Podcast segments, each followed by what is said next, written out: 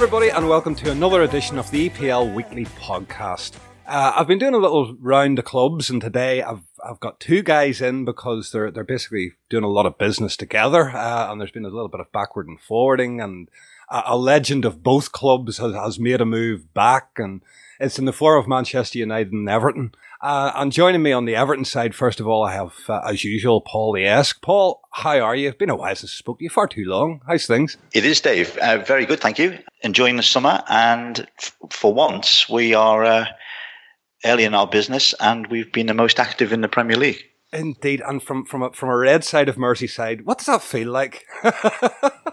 Because I've, I've forgotten what it's like to sign someone.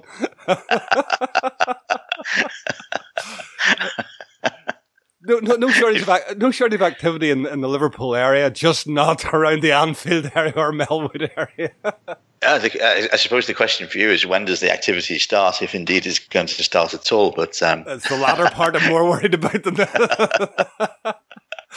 but sure, we'll, we'll, we'll get into it. And, and also joining us from the United side of things uh, in Russia, we have Andrew Flint. Uh, again, far too long since I spoke to you. Andrew, how, how's things with you? Yeah, you're right, David. It has been a long time. I'm, I'm doing all right, thanks. How, how are you doing over there?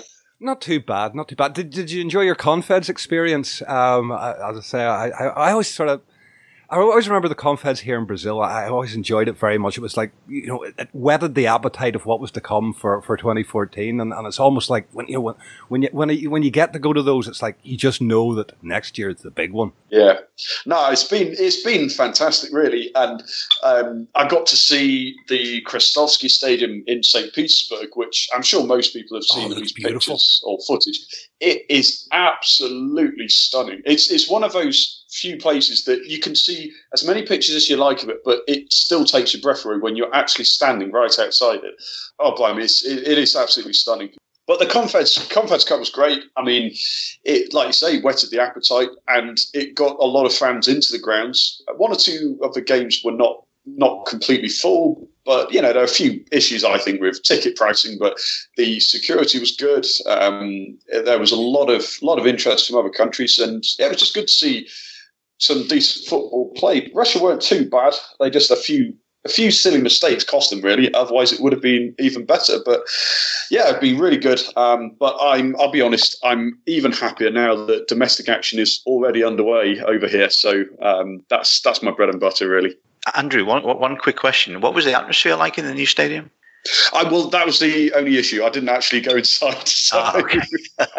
no, I was. I, I went. Uh, I had a. I was- I had a separate job where I was um, photographing the area and the bars and hotels for, for fans, and unfortunately, didn't include letting me inside. But um, sniff, sniff. I will be there. I'll be there soon. I'll be there soon. Okay, fair enough. Sorry. Well, well, listen. Let, us get into it, Paul. I'm going to come to you first, and I think the only the only place to start this, um, and it's really for both of you, really, is, is the Wayne Rooney transfer. Number one, Paul. I'll pose the question: Are you happy to see the lad return? yeah, that's the most difficult question you could have asked me because uh, depends what day of the week it is when I get up in the morning. Some mornings I'm absolutely delighted. Other mornings I think, hmm, I wonder if we're doing the right thing. Look, let's let's deal with the positives first of all. It's um, we've already had a fantastic uh, you know, close season and fantastic um, uh, transfer window. And it's added to that. It's galvan. It's galvanized. I know a club that's already very excited about the prospects for, for, for the new year. I think it's made people realize how much of an A-list footballer, put aside footballing abilities for a second, how much of an A-list footballer Wayne Rooney is. Everton went to Tanzania on a very short uh, preseason preseason tour obligation with a, with, with, with a sponsor, and the amount of media attention that he got, as against the amount that the sponsors got and the amount that Everton got, you know, it was for the two days that they were in Tanzania, it was the Wayne Rooney show. And already we've seen, for example, on, on, on Twitter, the number of followers that Everton has on Twitter has increased by more than 10% in, in, in the few days that he's been with us. You know, Rooney has 50 million social media followers. Uh, Everton has less than 5 million social media followers. So you can see the balance there. So, so from that point of view, fantastic. And I do actually think he'll add to the club as well. I think his leadership abilities. Um, I think it was very interesting the way that Manchester, the Manchester United players, when he left, uh, praised him on social media. almost to a man, everybody said that they were disappointed that he was leaving and thanked him for his contribution to the club, to the team, and to their careers in, in, in a number of examples. So I think he brings all of that. And clearly he's coming home. He's coming back to his the club that he's always supported. Um, so all of those are positives. The unknown is whether he can recover any of the form that he showed previously, but clearly has lost in the last two or three years. Now, the form that he's lost, I don't know if he's lost that because of uh, physical attributes. I mean, clearly he's slowed down. Uh, he was never great, you know, very, very fast to begin with, but he's clearly slowed down. Or whether it's a question he was, you know, disinterested to an extent at, at Manchester United. That that we don't know, and that's the big the big question. The big question is can he perform at a higher level than he's performed at Manchester United the last two years? And secondly, does he fit into the style of football that Ronald Koeman uh, wants to see from Everton this season? Those questions are only going to be answered when, when we start playing competitive games. No, absolutely. And, you know, I'd, I'd seen this whenever uh, Benitez brought Fowler back. And I think we're, it's slightly different. You know, there's a sentimentalism in it, which, uh, don't get me wrong, I, I love a bit of sentimentalism in football because it's rare these days given the money and what's at stake and so on. But do, do you feel that maybe Rooney could hit the ground running, given just a fresh start back to, to back to where he exploded? Like I, I remember it very, very well as a 16 year old. He just exploded onto the scene. He was magnificent. He was like, he was like, you know, a boy with a man's body and man's strength. He was incredible back yeah. then. And do you think that maybe going back there, it's just a fresh start, it's a, it's a new page, you could find that, that, that, you know, and obviously the expectation won't be as great on him and the pressure won't be as great on him as at a Manchester United where he was captain and supposed to lead them and so on. It, it, it could have a sort of a, a, a last sort of swan song. I think, I think that's the hope. Ultimately, we've got to trust Koeman and Walsh's judgment. I mean, they they've looked at him. They've obviously considered it very hard. Can he do the job that they want him to do? Um, I think it'll be really interesting, and I suppose this depends upon what other transfer activity takes place at Everton. It'll be very interesting to see where um, they play him. The indication is that they're going to play him uh, up front, so he's going to be a sort of you know a number nine. They're not expecting him as he did in the latter days in, in, with United to, to be coming back into midfield to pick the ball up and then have players in front of him. They're hoping very much that he's going to be you know the man on top. If that if that is the case, then there's obviously there's a question about the amount of pace that's in the Everton side because in the absence of still more, more signings, there's not a huge amount of pace in in the players that we've brought in this season. So that doesn't necessarily fit with Koeman's style of play. So you know that that's an un- unknown. As I say, it's it's it can only be we can only give an answer when uh, he gets on the pitch. And and do you see him as a starter before before I bring Andrew in on this one? Do, do you see him as as you know one, one of the first eleven on, on the team sheet each week? I think initially, yes. You know, we've got a very hard beginning of the season where we meet mo- most of the top six teams in, in the first sort of six weeks or so. I th- I think that's going to be the plan while he's fresh, whilst uh, the enthusiasm is at the highest level, and of course, you know, if he does perform well in those early games that gives some momentum. It gives a foundation uh, through which he can go uh, for the rest of the season. I suspect, assuming that we get through to the group games in, in the Europa League, if there has, if we have to choose between Premier League games and Europa League games, I think as we get into the perhaps the second third of the season, then the emphasis perhaps might be on European games rather than Premier League games, because clearly that's where his experience will uh, will count. And I suspect looking, you know, at the club, what's the club going to do this year? Yes, we'd like to break into the top six and we might, we might do that. But I, I think probably the priority is going to be to get as far as we can do in Europe. Prize obviously being uh, to get to the Champions League if you win the Europa League. That may not be possible because of our lack of experience, but I think that should be an objective. And certainly to win some silverware in one of the two domestic cups. I think, you know, Rooney said that he's come back to Everton and he wants to win a trophy before he hangs up his boots. Realistically, he's got two, possibly three. He's got, he's got a two-year contract, but he's got two, possibly three years left of his career um, at the highest level. So you'd have to think that this season represents his best bet to fulfill that uh, ambition. No, absolutely. And, from Andrew, from from your point of view, um, from, from the selling side of things, number one, and with with absolutely no disrespect to Rooney, it must be a massive relief for United fans to have that that sort of those wages off your books, basically. But taking away, not taking anything away from from Rooney's career there, which which nobody can touch. You know, he's your record goal scorer. He's he's been a, a very very good servant to Manchester United you know, eh, his, his time and usefulness maybe has passed at that level, but there must be a tinge of sadness for you with him going. Well, the thing for me with with Rooney is, I mean, you cannot doubt what a stupendously gifted player he has always been. But for me, and I, I'm not, I'm not trying to be rude to the guy, but for the last, I'd honestly say five seasons, eh, possibly even further back than that, I've not felt like his heart was in it. And I can't blame him for that. If he, if he's a, an Everton fan or he's had a, a, disagreement with somebody behind the scenes, I don't know whatever it was. But for me, it was around that season where he scored 30, 40 odd goals for us. Uh, was it 2009 10, I think it was? And then he made that, um, well, I think ill advised transfer request. And then he made that U turn. It was pretty much since then. I've not felt like he was really and this is the madness of it. He still went on to become, like you say, our all-time top scorer. And it's the thing is for me, I'm not sort of sad in the way that I would be if he'd been at the top of his game. It's to state the obvious, really, um, because I just don't think I don't think it was the right place for him. And last season, Mourinho clearly was not going to start him as a first choice player. So I think for all parties, it's best. And the wages the, the thing about wages here is for me that you look at how much a Premiership footballer is on, and you, you can't compare it to another industry because we were talking off pod, weren't we, about the inflation of prices in football in general.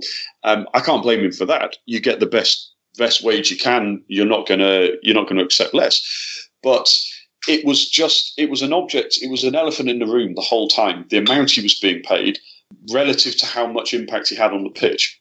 And for me, I, I think it was the right thing.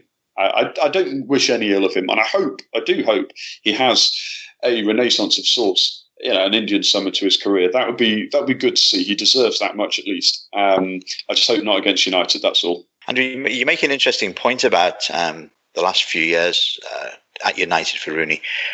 I think one of the points is that there was actually nowhere else for him to go. So in a sense, he was stuck at United he probably didn't want to be there. And for quite a period of time, United did not want him there. But, you know, where else was he going to go? He said that he would never play for another team other than Everton in the Premier League. He's a, a local lad. Never ever saw him going to China, never ever saw him going to the US. And it was very unlikely that he was going to play in the latter years for a European team. So I think it was, a, for me, it's almost a question of uh, circumstances. Everton it's only this year that Everton could afford to pay uh, Rooney's wages, albeit significantly reduced from the wages that he was on at United. So it could ne- it couldn't have happened beforehand. We couldn't we couldn't have bought uh, Rooney a year ago or, or two years ago, cert- certainly. So it had to be this year or, or, or, never. And frankly, it seems to me that he's almost been sitting there waiting for this to happen. Yeah, I, I, I think Paul, you make a good point. Um, it it felt like that, didn't it?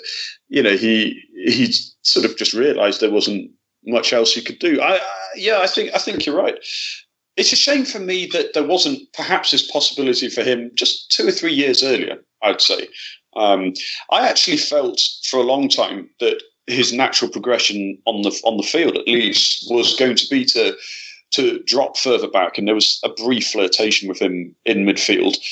I don't know, for a player of his abilities, he should be able to play on for, for quite a few years. But I just get the, the feeling, and I almost feel a little bit guilty in this sense, that the sort of the joy of the game seems to have been sucked out of him. And I hope he gets that back at Everton. You know, you talked about that pre-season friendly um, in, was it in Tanzania, Paul? Tanzania, it? yeah. yeah. Tanzania, yeah. And, and I mean, I'm sure you both noticed it, but the that goal he scored I mean, there's one fairly, fairly famous goal that reminded me instantly of, and just the reaction you could see in the stands. You know, when he took took that one touch, studied himself, and whipped it over the keeper. I thought, I want to see him score more goals like that, a reaction like that, because he deserves that much. I, I hope it goes that way for him the really interesting thing about that goal, and I don't want to do sort of a micro analysis of, of, of, Rooney, but the really interesting thing and the, and the big difference between what he brings to the team now and what we had with Lukaku.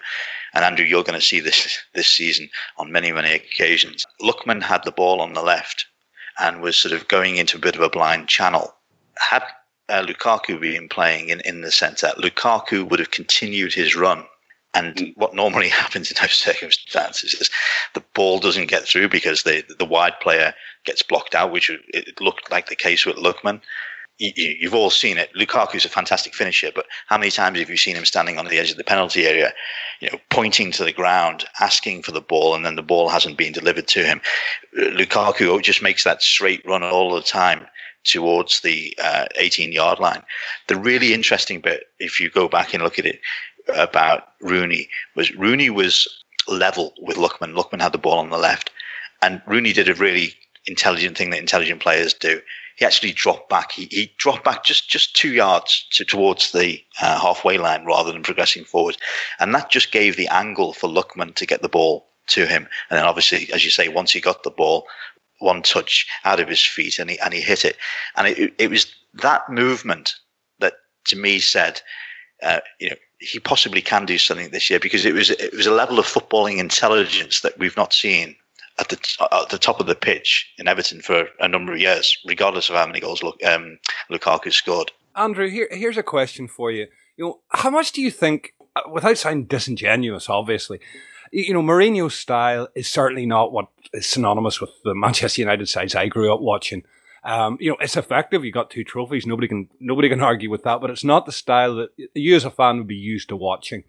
And I'm just wondering how much that sort of slightly more negative style of football, how much of an impact that had on Rudy, Rooney, and maybe how much did it hold him back? Is, is there maybe something still left in Everton with, with maybe a more positive uh, tactical setup? I think certainly the change of style will benefit him a lot, and it is. I, I agree with. I'm very interested in how Paul analysed that that that goal that we mentioned um, that Rooney scored, and the the way that Rooney's intelligence uh, has such a can have such an impact on the game under Ferguson, I think he did get he did allow at, at, least the vast majority of his intelligence to have an impact on the game. But under under Mourinho, yeah, like you say, I think if anything, Lukaku will fit um, Mourinho's preferred style just a little bit more. I mean, I know he likes his forwards to work hard and track back, but I think he will. I think he will notice the the, the benefit that we will have by having a slightly more mobile physical presence than than Ibrahimovic. Ibrahimovic last season was great for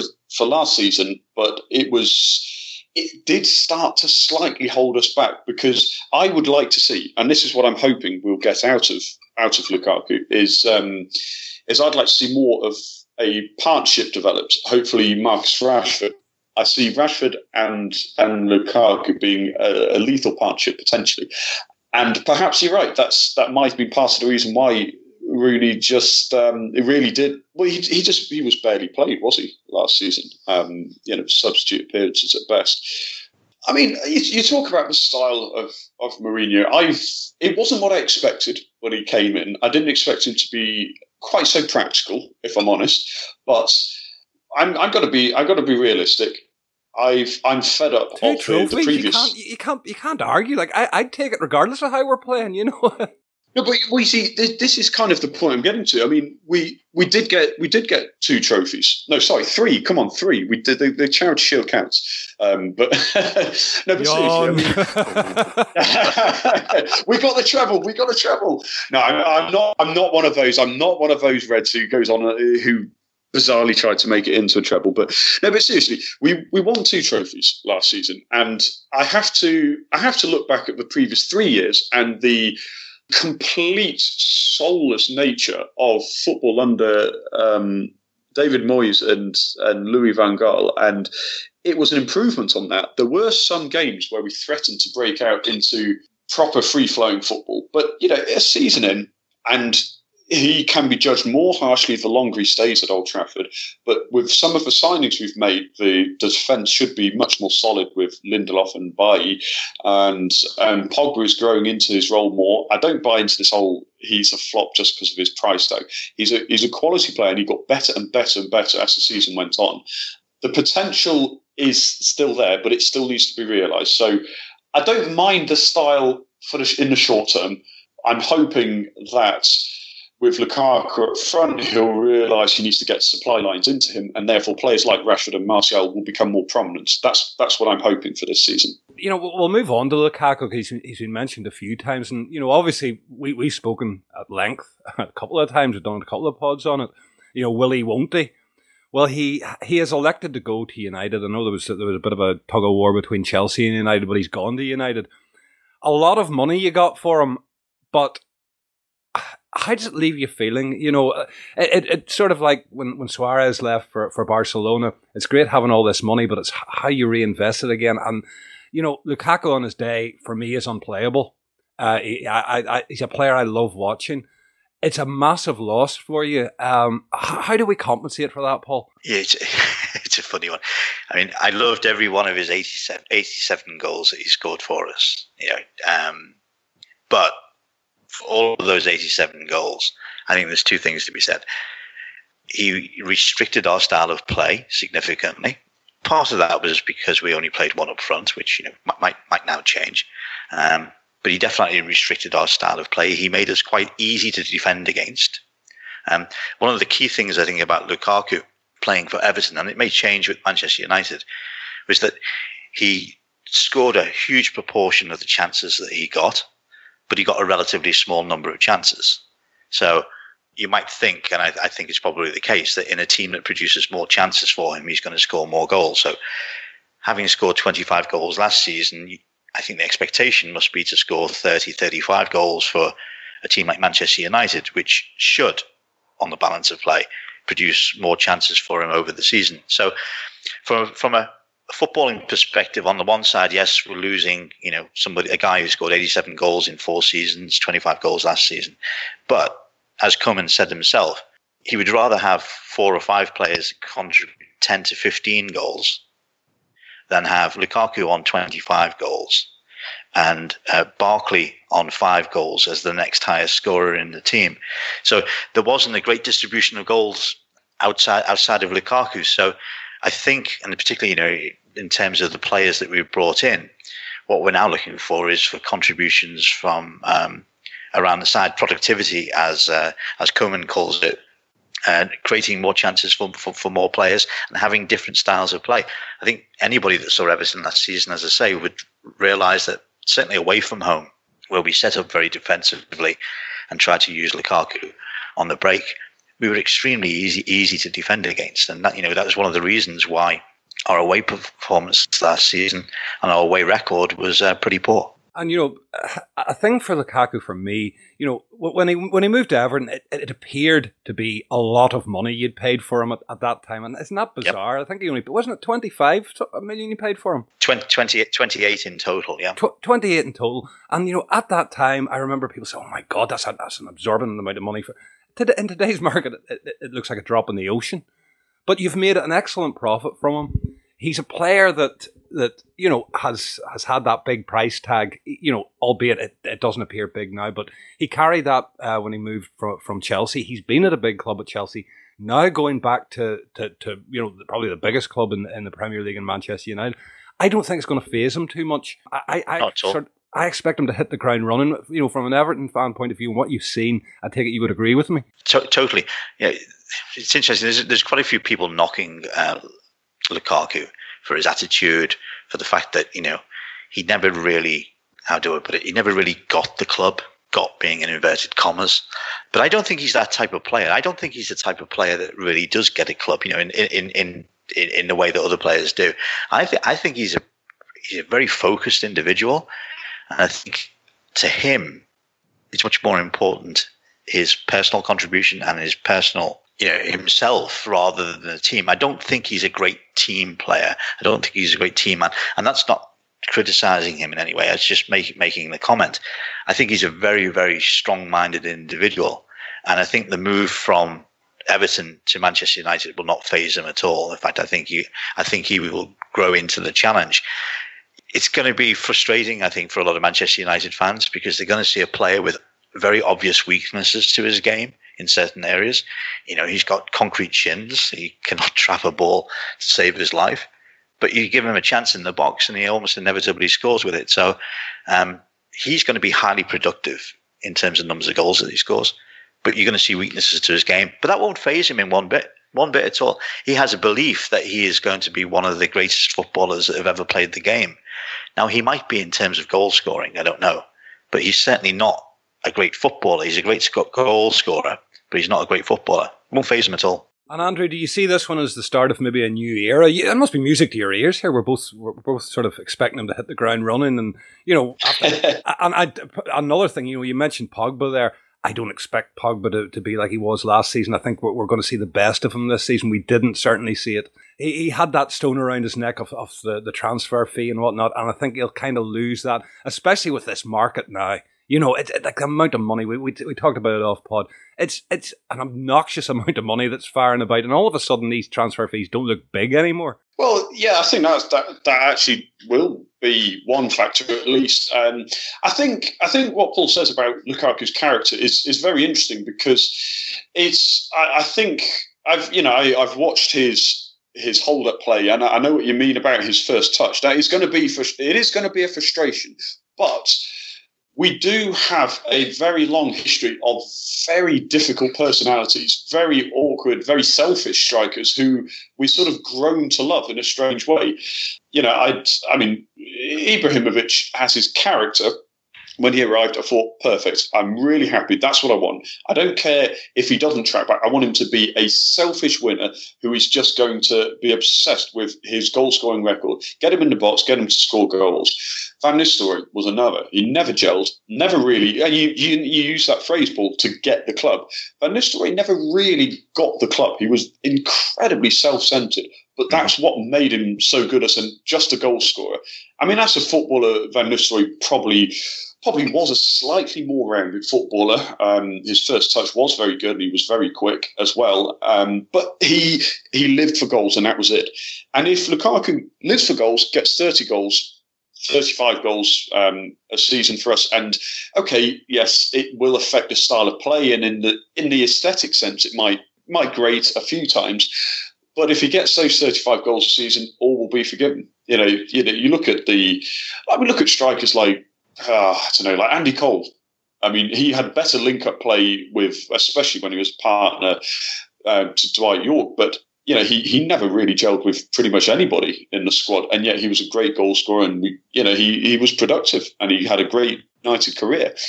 But it could be frustrating as well. You know what, what Paul's basically saying there. You know that Lukaku could end up frustrating you. I think Cole.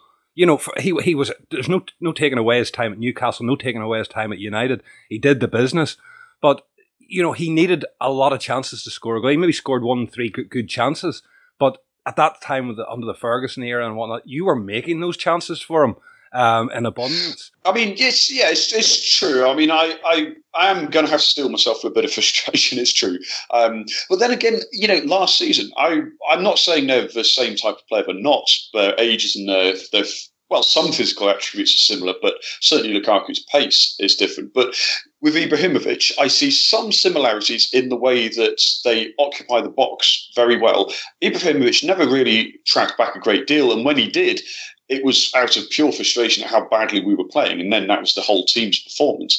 I never really subscribed to the view that Ibrahimovic should have worked hard. I thought he was he did exactly he played exactly how I wanted him to play: stick up in the box, be a focal point, be a bit angry at players when they're not pulling their weight. With with Lukaku coming in, it could go one or two ways. The pressure and focus of being the seventy-five million pound man, it may get to it may get to him, but I, from what Paul is saying, especially about his his personal character, you know, I, I, that gives me hope. That gives me hope that he will. He, he won't care to an extent. He just wants to score goals, and he knows he will eventually score goals because of the chances that hopefully are going to be created for him. What I'm hoping is, though, that the knock-on effect will be the team selected around him. I mean, Lukaku obviously is going to be first choice. So to get the best out of him, he's not going to be expected, um, unless Mourinho really is very determined, he's not going to be expected to track back and be the outside of the box striker. That's not him. Therefore, the other players around him are going to have to do that job for him. So the ones picked are going to have to do a lot of work. Therefore, you know, the Marcus Rashford would be absolutely tailor made to play either alongside him or slightly withdrawn from him, in my view. Um, and that's that's what gives me hope too. It's not just the fact Lukaku will score goals, but the players needed to help him score goals are the ones I want to see on the pitch. So that's that's my hope. No, and, and let's get a little bit back to Everton here again, Paul. And you know, you've certainly been very active in the market, um, and you know, you, you've a lot of players in. Do you want to talk me through the highlights of your window so far? sure. I think what will turn out to be the most important signing that we made throughout throughout the summer is going to be uh, Jordan Pickford, the uh, the young goal young goalkeeper. For years, well, it's been criticised. It's, it's been criticised heavily uh, in the football community. You know, oh, that was way too much money, and not not a keeper of that quality, and so on. But in this marketplace, I, I find it very hard to criticise it. This is the way it is. This is the new world. You just got to accept what these clubs are paying. I think you just have to ignore the valuation and, and, and look at it from the point of view that what did what, what's what's Koeman trying to achieve here? He's trying to build a spine through the team.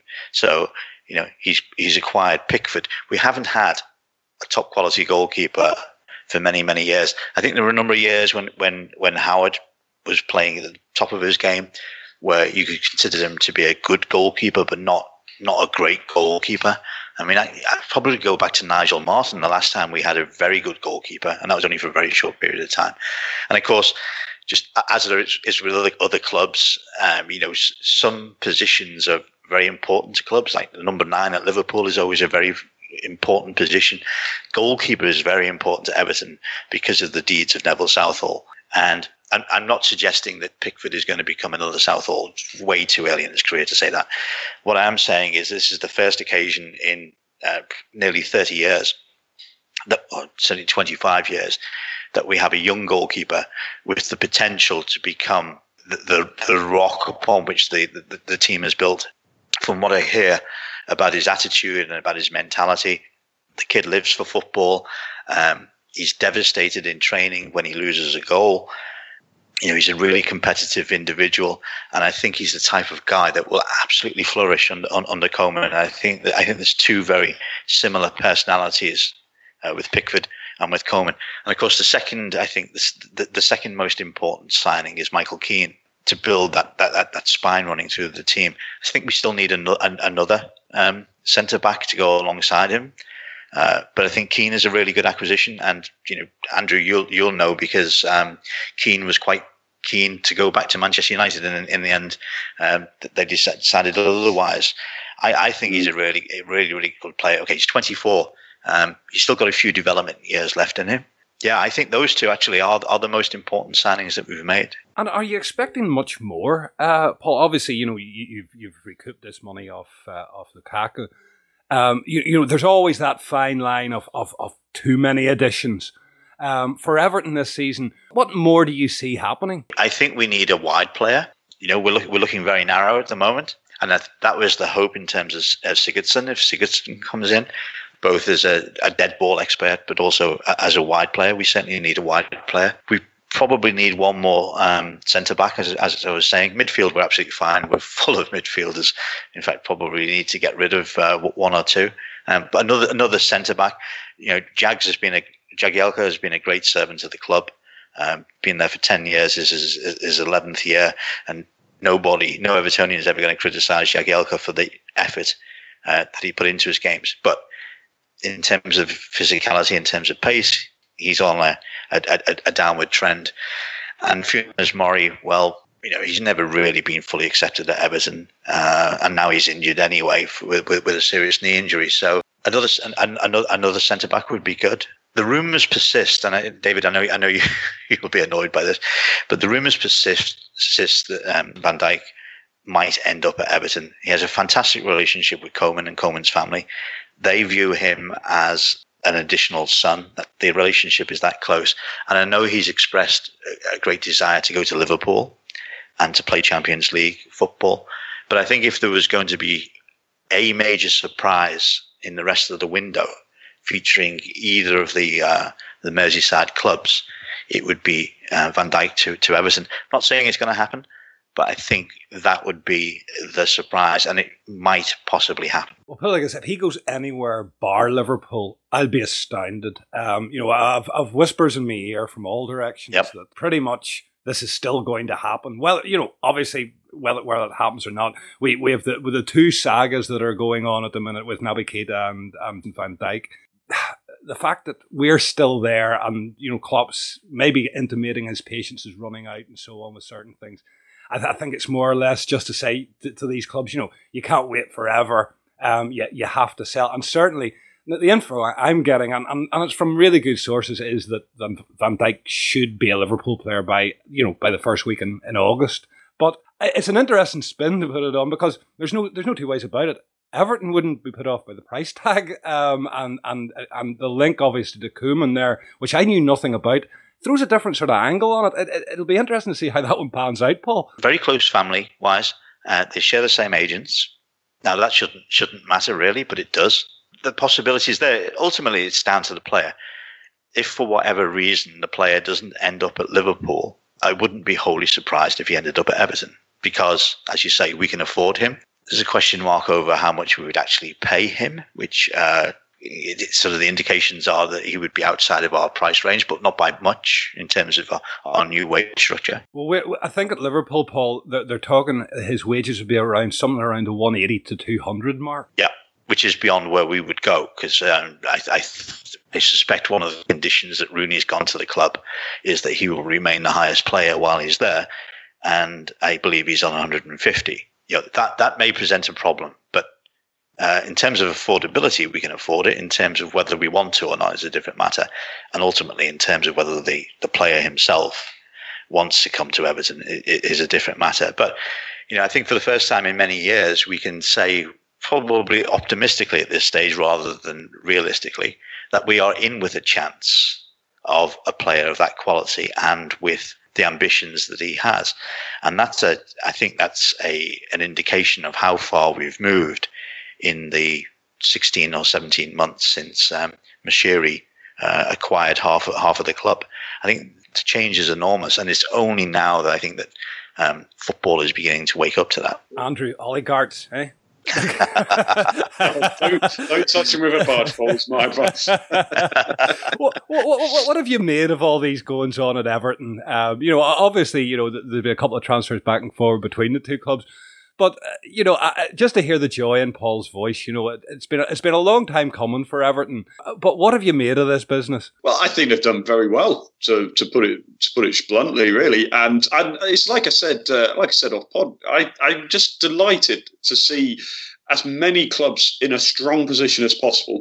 And you know, Everton now are looking very, very dangerous. Uh, to be quite honest with you, you say, you know, the, the long time in that it's been the top six, the top six. But quite honestly, how on earth can you guarantee what the top four, five, or six is even going to be this season? To keep Everton out of that top six now, with the side they've now got lined up, it's going to mean all of last season's top six are going to have to perform at their best. And I, I, would I would say Everton would be disappointed not to be, and I'm sure Paul will agree, um, would be very disappointed not to qualify for Europe this season. It doesn't. It would be a hell of a task to do that. But then I think another player that you know that Everton have signed that I'm really really interested to see is um, is is Davy Klaassen. I'm, I'm interested to see how how much he'll be able to control and dictate play because he clearly is a, a, an excellent passer of the ball. And I, I, like players who do what I just simply say is simple things really well. Really brilliant passers. So if he is going to be uh, allowed a bit more license to get forward. Um, you know how he'll link up with Rooney could potentially be very interesting to see. Yeah, I, I, I say bring it on, bring on the challenge. Um, it's another club that United are going to have to work hard to get past. So yeah, congratulations Everton so far. It's an interesting point that you make about Klaassen in terms of being able to get higher up the pitch. Defensive midfield is one area where we're not short. So regardless of who we play with, Schneiderlin is when fit and norm, normally fit. He's going to be first on, on, on the team sheet. And then it's a question of um, do we play um, Igana Gay alongside him? Do we play Barry? And I'm, I think Barry will get some some more game time than people think, particularly again in, in the in the European games. And also, don't forget we've got Besic that's just coming back from long term injury. in fact, Besic uh, in the game against, albeit in Tanzania, uh, actually played um, centre half for the for the for the half that he, he played. So, in terms of defensive uh, midfield, you know were covered plenty. So the ability and the uh, the license, as you say, to get forward for Klaassen shouldn't shouldn't be an issue.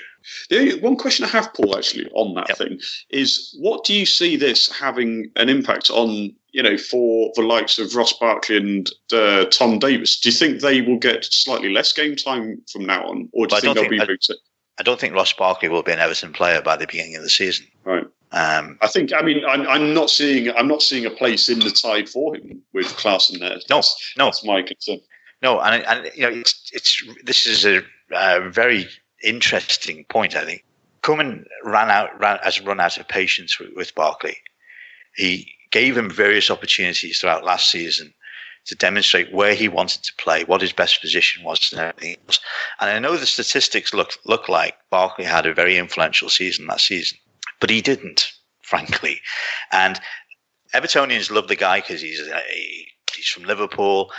He's a local lad. His local lad done good. He's had some terrible injuries early on in his career, overcome them, and he's you know he has looked like he has the potential to be a great great footballer. But the fact is that he hasn't kicked on. And even today, if you've got 20 Evertonians in a room, we wouldn't be able to agree where his best position is. And it's just a shame at 24. Sometimes there comes a point where you have to say the relationship with the club, for whatever reason, be it the pressure of being a local lad, be it the relationship with the manager, whatever, isn't working. And he's been given the opportunity to sign a new contract, which both he and his management team have steadfastly refused to sign. And that indicates to everybody with a year left on his contract that he no longer wishes to be at the club. And and the great shame is, is that somebody just hasn't come out and said that. You know, I'm sorry, I'm an Evertonian. I've had a great four, five, six years since being a teenager playing for the club, it doesn't. It's not working, and I, I need to move on. The question is, of course, where does he move on to? It's rumored that Tottenham are interested, but you can't see him getting a huge amount of time in the Tottenham team at present. I think Arsenal is a possibility for him but he doesn't seem like the type of player that would go overseas. So he's probably going to stay in the Premier League, but it's Arsenal or Tottenham. I can't think of another club unless he wants to go to somewhere like West Ham, where um, he is going to get game time. But obviously, it's I, have got a deal for you. How, how, how, does this float your boat? You give us him, we'll give you Sakho. You need a defender. We need to get rid of Sakho because well, not not that we need rid of him, but Klopp won't play him. There you go. There, don't even need to move house. There we are. Let's resolve it. but if he stays at Everton, if he does sign a contract, um, it's difficult to see how he's going to get a huge amount of game time unless he impresses hugely the rest of the close season and off the pitch. It, it just just can't see it happening. So I, I, that's why I made the statement. I know it's a bold statement. Yeah. I, I, think what you say makes a lot of sense, Paul. And the thing is, I've always been a, a, huge admirer of of his talent. But I agree with you last season. I I haven't seen the statistics that you know that you alluded to, but his his overall demeanor and, and attitude around the place it just didn't seem like either he was trusted or that he was motivated. I don't know what the fact, the main factor was, but I think it would be a crying shame if his talents were lost completely to football. I think he needs to get a. His next move is very, very important. I say, like you mentioned, this summer particularly is a very, very important summer for him because he makes the wrong choice now, the wrong move now. It could, it could ruin the next season um, and after which his reputation may go down so that top don't come in for him and he doesn't get a move that where he could really flourish at the top level. And I think that would be a shame for, for English football as well. I, I you know, two or three years ago, I thought this is going to be a guy that's um, going to offer, you know, something on the on the level, perhaps not quite as the Gascoigne level, but that type of creativity. And I thought I was excited. Um, now I I just don't know what's going to happen to him. So I hope I hope he does get a move, um, and I hope it is to a club where he gets game time. Perhaps Arsenal's not the worst choice in the world, actually.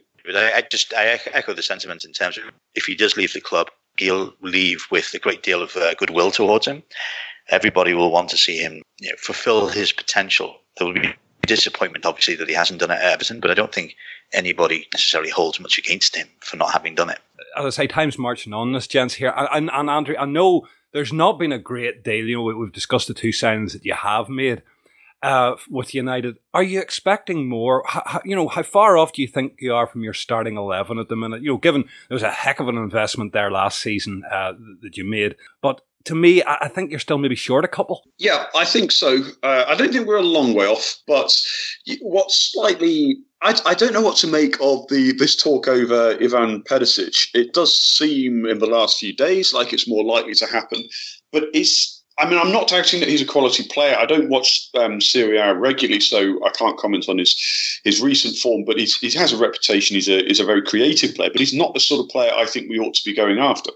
We are absolutely full of you know inside forwards, wide players, uh, attacking midfielders. We, I don't I don't think that's where we need uh, any extra investment. I think we possibly need one more midfielder, and I would get a, I'll get a fullback we need a replace. Say replacement. It sounds like Luke Shaw's gone forever, but I just uh, I think the way that Mourinho's dealt with Luke Shaw has not got the best out of him. I can see what he was trying to do. You know, play the hard, tough school teacher, if you like, to try and motivate him to prove Mourinho wrong. But it's just it's not it's not working basically. And even if, if it is, he's injured half the time anyway.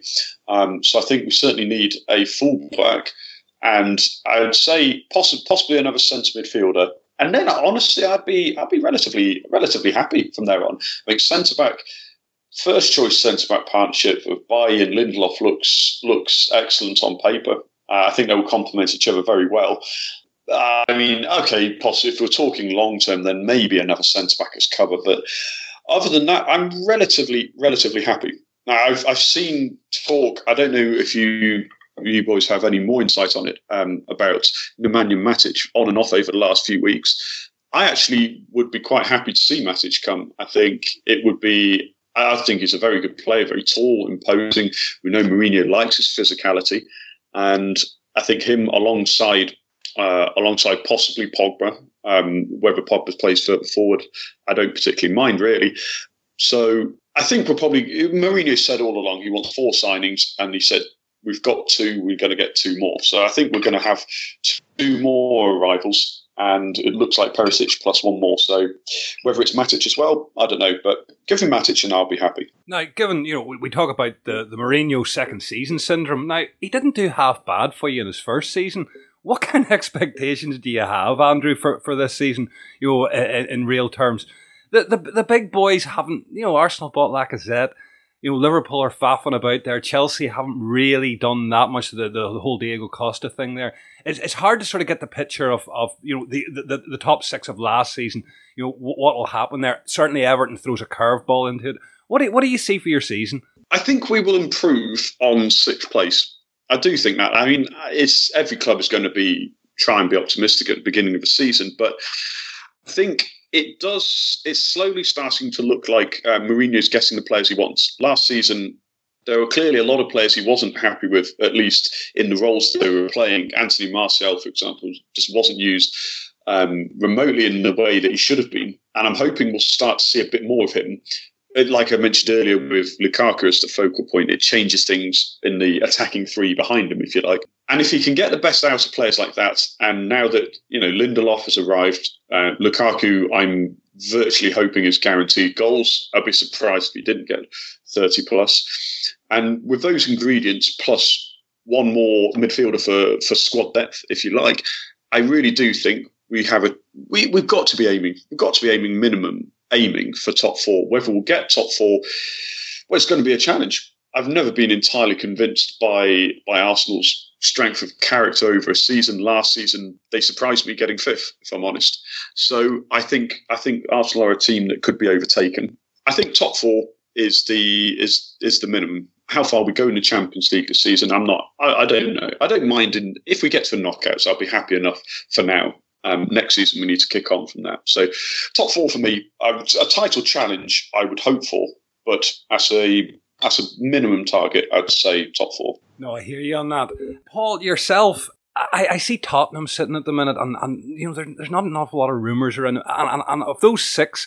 I think that they're they could be the ones. I could be completely wrong. There's a long way to go in the window, but as it sits today, they they look the ones um, certainly on activity and so on, who look the most likely are the most likely to be challenged.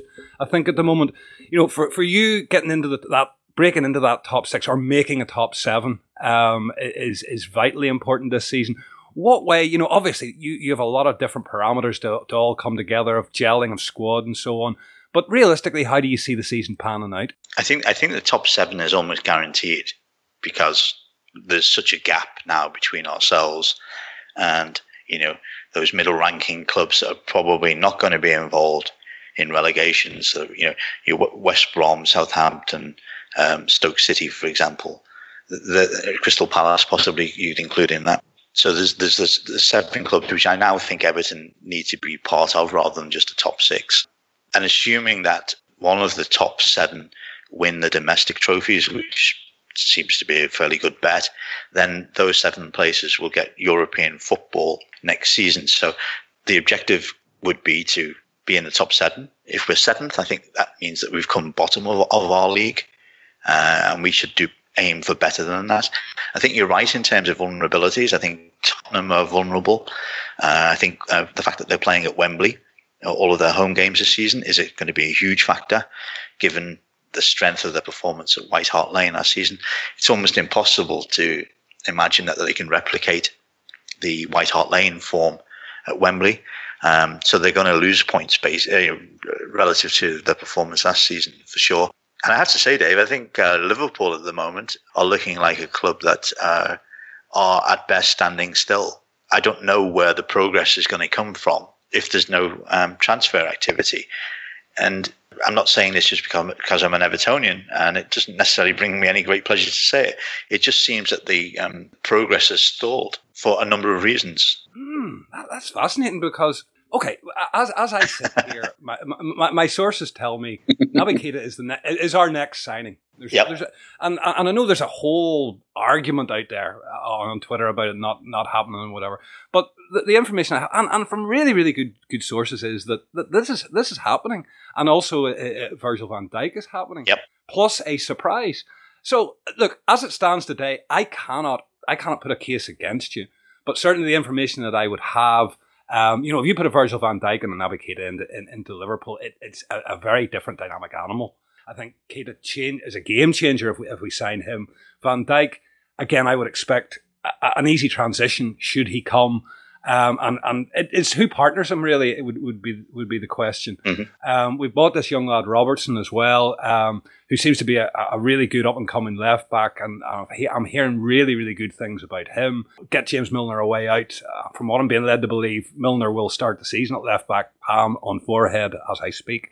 But uh, you, you, know, yes, I can see why at, at, this moment in time, I think it's a completely fair statement that you've made around Liverpool, Paul. I couldn't argue. If if you make those signings, I'm happy to come back on August the 31st and say, you know, actually you, you're you're, you're going to have a better season than I anticipated.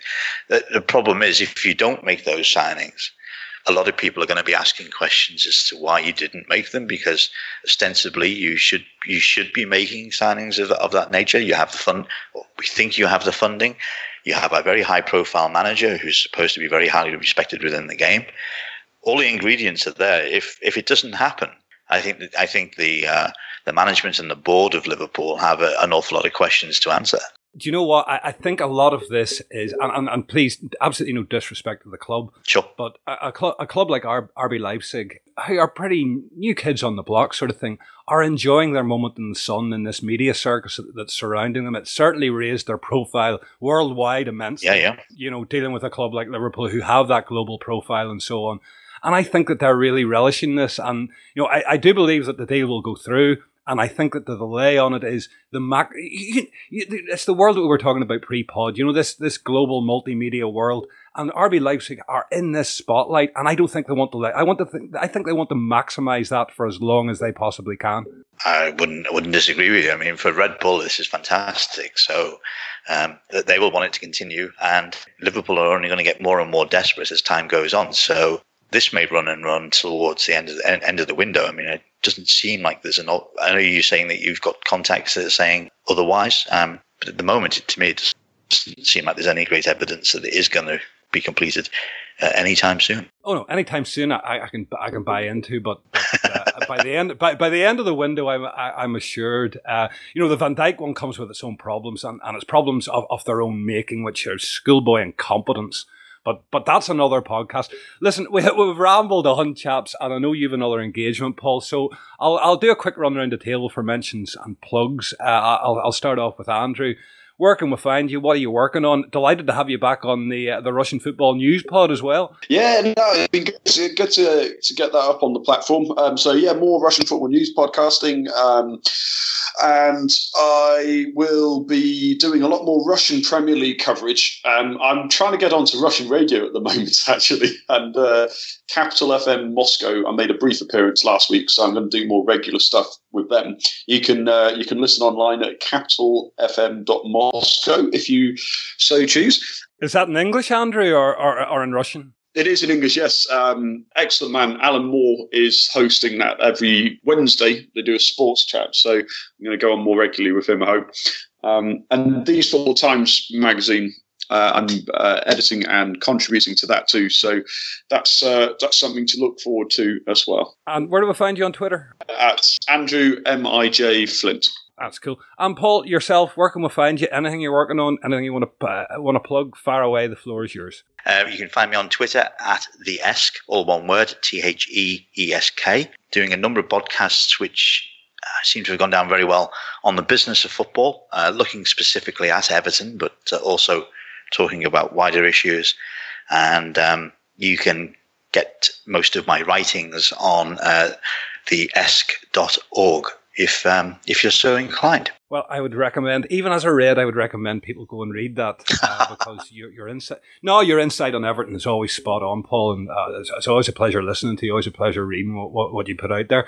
But listen, from my own point of view, just our pods are slowly but surely creaking back into action again. Um, as I say, I'm, I'm continuing. I'm going to try and get around all the Premier League clubs before the start of the season um, see what's going on there. But it's been fantastic talking to the two guys today. And just thanks again so much for your time. And thanks to the listener. And until the next one, it's goodbye.